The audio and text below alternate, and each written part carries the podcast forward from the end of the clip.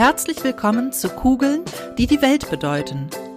Ich bin Yuki Wunschlotze und ich lade dich herzlich ein zu dieser Reise in meine wunderbare Welt der Homöopathie.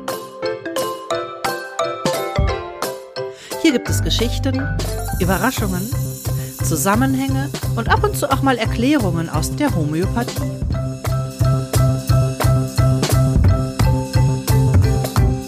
Ich freue mich auf deine Neugierde und jetzt geht's los.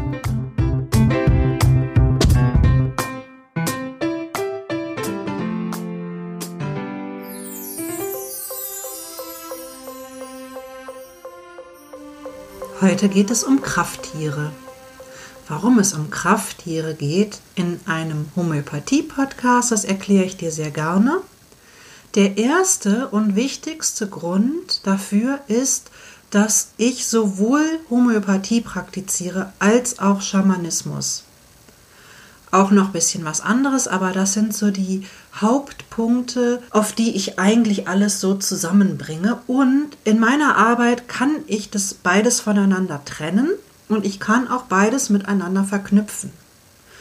Und diese erste Staffel, die hat ja das Oberthema, wie sich so ein Weg in dem Fall mein Weg, mein Radweg durch Berlin, verändern kann unter dem Einfluss verschiedener Wirkungen, und zwar hauptsächlich der Wirkungen verschiedener homöopathischer Arzneimittel.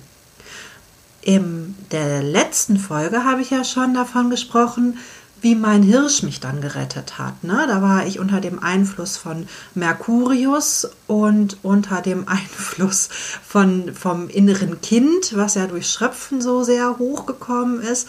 Und die Rettung, meine Rettung, da gut durchzukommen, war mein Krafttier Hirsch.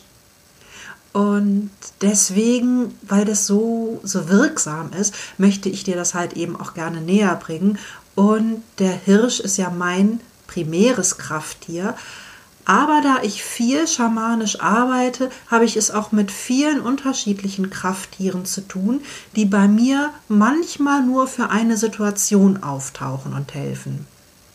Und zwar ist das so, dass wenn ich mich in einer schwierigen Situation befinde oder für eine spezielle Situation mir Hilfe wünsche, dass ich dann in die geistige Welt, also in diese geistige Vorstellungskraft, in die nicht alltägliche Wirklichkeit eine Anfrage schicke.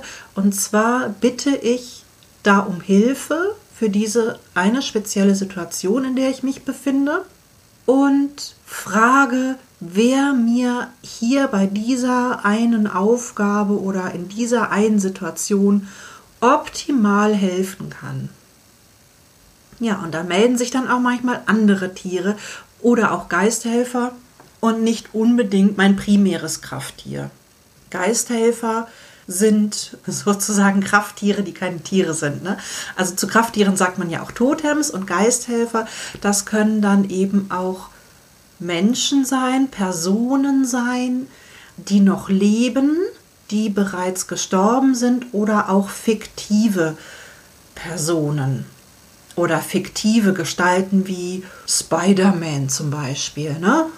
Oder Pumuckel oder so. Ja, das äh, wirkt zwar vielleicht jetzt erstmal so ein bisschen so, hä? Vielleicht zu modern für den Schamanismus, aber ähm, der Schamanismus ist zeitlos und wer dir helfen kann, der kann dir helfen. Und wenn das Buddha ist, ist das Buddha. Und wenn das ähm, Mutter Teresa ist, ist das gerade Mutter Teresa. Und wenn das Pumuckel ist, dann ist das Pumuckel. Und da gibt es überhaupt gar keine Wertung, sondern nur, ja, was ist jetzt für diesen Augenblick, für diese Situation das Optimale? Und da kann man sich schon denken, dass für manche Situationen Mutter Teresa optimaler ist und für andere Pumuckel. Und das bezieht sich dann immer nur auf diese Situation und gar nicht auf eine globale Weltanschauung oder sowas. Gut, und die Krafttiere sind eben auch sehr vielfältig. Es gibt da auch reale Krafttiere, also reale Tiere, so wie ein Hund oder ein Fuchs oder so. Und dann gibt es auch Fabelwesen. Also Pegasus zum Beispiel, das geflügelte Pferd oder Einhörner oder Drachen oder, oder, oder. Ich glaube, das kannst du auch für dich rausfinden. Ich spreche da jetzt einmal ganz kurz über Harry Potter. Bei Harry Potter gibt es sehr, sehr viele Fabelwesen, die sehr, sehr kraftvoll sind. Und wenn du Harry Potter gelesen hast oder gesehen hast, dann siehst du da so einen sehr ach ja, so, so, so einen sehr natürlichen Umgang mit den Krafttieren, die da halt dann eben auch so existieren, dass man sich dann real auf sie setzen kann und sich durch die Lüfte tragen lassen kann oder, oder was da alles passiert. Ähm, also Harry Potter kann ich mal ganz kurz empfehlen. Äh, in Harry Potter steckt sehr, sehr viel altes Wissen drin. Also es ist nicht nur diese Fantasiegeschichte und diese, diese speziellen Abenteuer eines Jungen, sondern da steckt eben auch sehr viel altes Wissen über Pflanzen drin und sehr viel altes Wissen über Fabelwesen und deren Energien und Wirkungen. Also wenn du gerade Lust hast, dich so ein bisschen spielerisch, fantasievoll damit zu beschäftigen, dann kann ich dir die Harry Potter Bücher doch auch sehr ans Herz legen. Ich glaube, das kennzeichne ich mal besser als Werbung oder so. Ich kenne mich damit nicht so gut aus. Auf jeden Fall ist das jetzt gerade Werbung für Harry Potter gewesen. Und jetzt möchte ich nochmal direkt auf die Krafttiere zukommen, also zurückkommen und ähm, noch von einer anderen Situation erzählen, wo ich in der Schule war und es war abends sehr, sehr spät. Ich war zur Abendausbildung da, es war spät, es war Winter, es war dunkel, es war kalt, es hatte nicht geschneit, aber es war so dieser sehr unangenehme kalte Winterregen. Und durch diese Ausbildung in meinem inneren Prozess fühlte ich mich gerade sehr wärme und ruhebedürftig.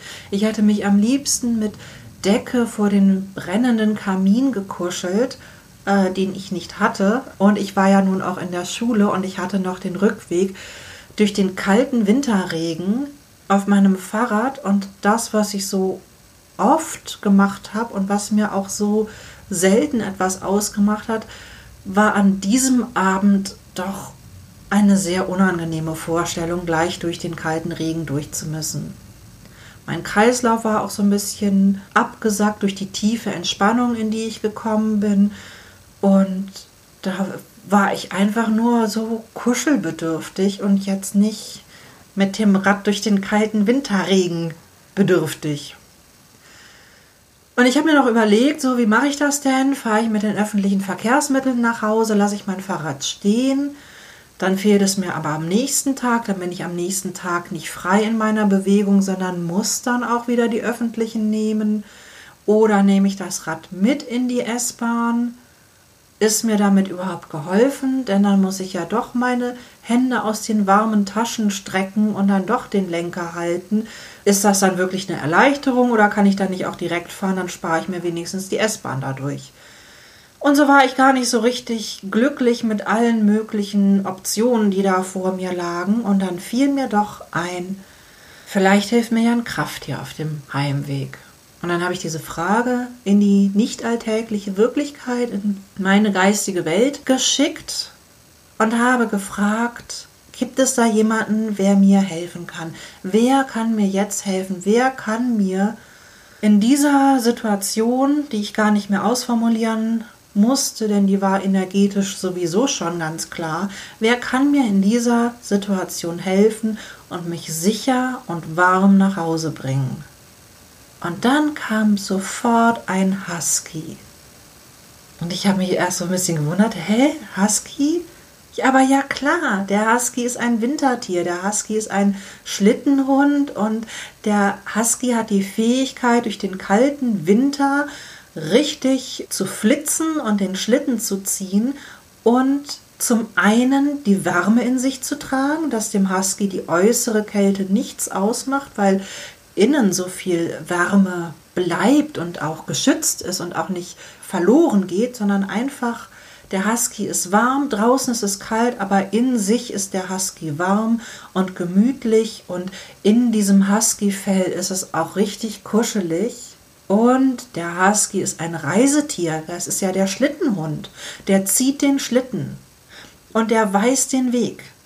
Der kennt den Weg. Also normalerweise ziehen Husky, Huskies ja im Rudel den Schlitten und jetzt zu mir mit meinem Fahrrad reichte dann auch einer. Ja, da kam kein Rudel, sondern nur einer.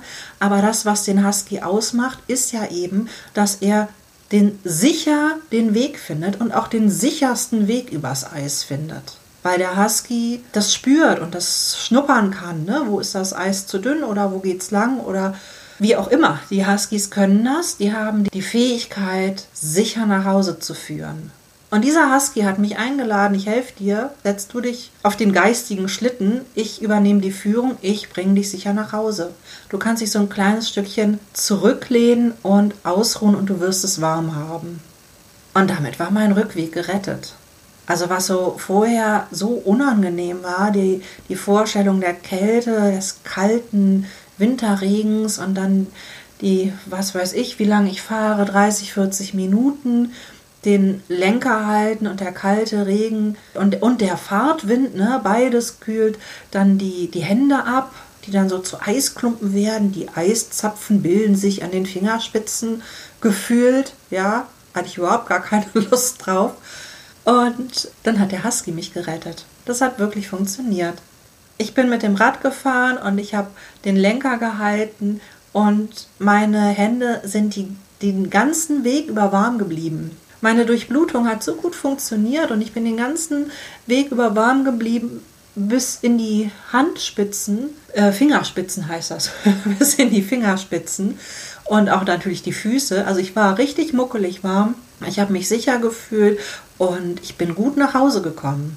Ja, und das ist ein schönes Beispiel dafür, wie nicht nur die Homöopathie in den unterschiedlichen Energien wirken kann und einem das Leben ja erleichtern oder erschweren kann, je nachdem, auf welcher Seite des Gesundheitszustandes man sich gerade befindet, sondern dass auch die, die Energie auf andere Art kommen kann.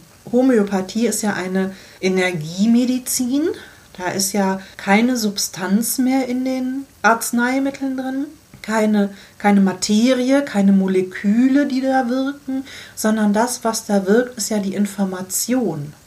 Die Information des Wesentlichen. Das ist aber ein bisschen schwer zu erfassen und auf der Molekularebene ist es natürlich auch nicht zu erklären, weil ja keine Moleküle übrig sind. Ich erkläre das immer gerne mit einem Buch, ja, dass die Wirkung die das bei dir auslöst, wenn du ein Buch liest, ist ja eben auch nicht die, dass die Druckerschwärze da irgendeine Wirkung auf dich hat oder dass du auf der Molekularebene das Buch in dich aufnimmst, sondern das ist ja so, dass du anhand der Buchstabensortierung Worte hast und Sätze hast und Zusammenhänge hast, die in deinem Kopf wiederum Bilder erzeugen.